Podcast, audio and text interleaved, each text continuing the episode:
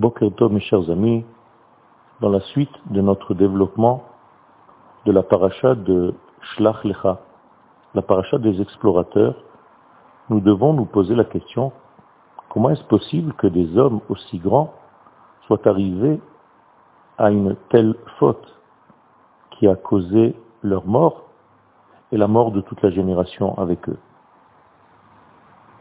Quelle était la raison profonde, qu'elle soit spirituelle ou psychologique, qui les a poussés à la faute Quel est le mécanisme intérieur, s'il en existe un, qui pousse les hommes à fauter?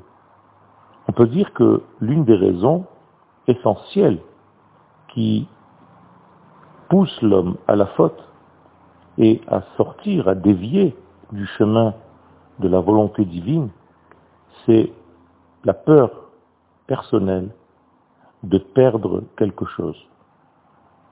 L'homme a toujours une sensation de voir la réalité telle qu'elle est, et parfois il arrive à confondre le bien et le mal. Lorsque le cœur est touché par un tout petit peu de volonté personnelle et d'intérêt personnel, eh bien toutes les mesures sont dévoyées.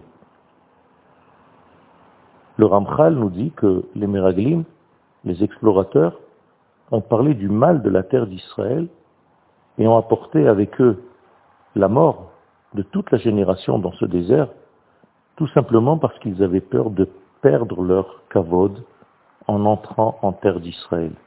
Ils avaient peur d'être remplacés par d'autres dirigeants.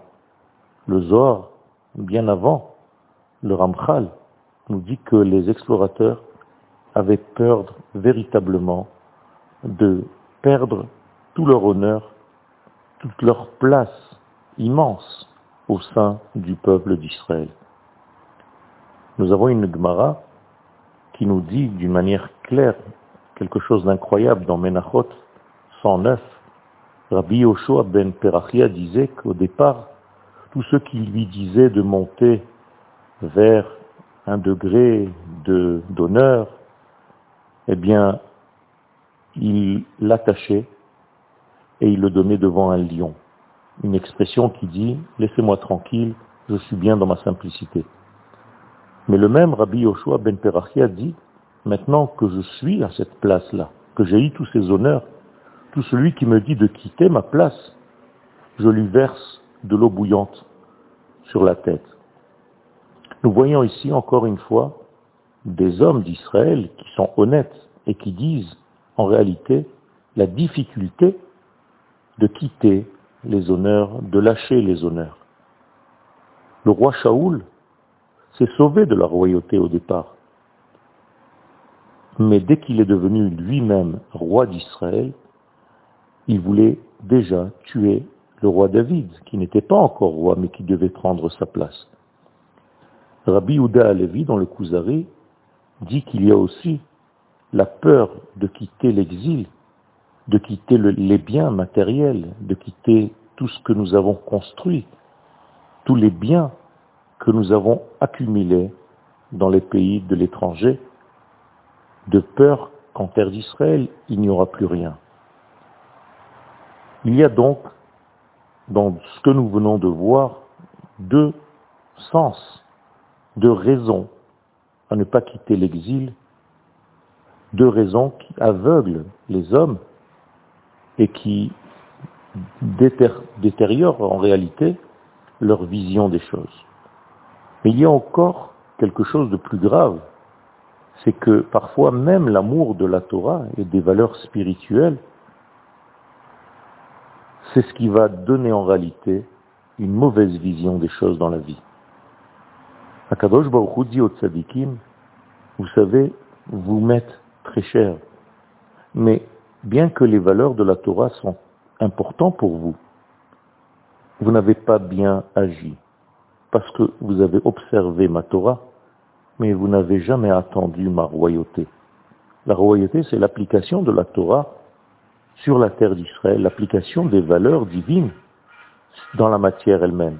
Et lorsque le peuple d'Israël tellement il est lié aux valeurs de la Torah, oublie les valeurs de la royauté de Dieu, de la sanctification de la matière, eh bien, ceci est une tare, une déviation des valeurs de la Torah. La royauté d'Israël, c'est elle qui en réalité concrétise les valeurs du ciel sur terre. Les explorateurs avaient peur de quitter ces valeurs, avaient peur de toutes les complications inhérentes à la terre, des complications au niveau matériel, financier, des complications au niveau militaire et des complications au niveau économique. En réalité, ces peurs existent toujours parmi nous et on peut tomber dans cette erreur et oublier qu'en réalité, il y a là une volonté divine. Et là, la raison de l'homme, l'intellect de l'homme, prend le dessus sur la volonté divine et on retombe en quelque sorte dans la faute du premier homme où la raison de l'homme a eu raison de la volonté divine.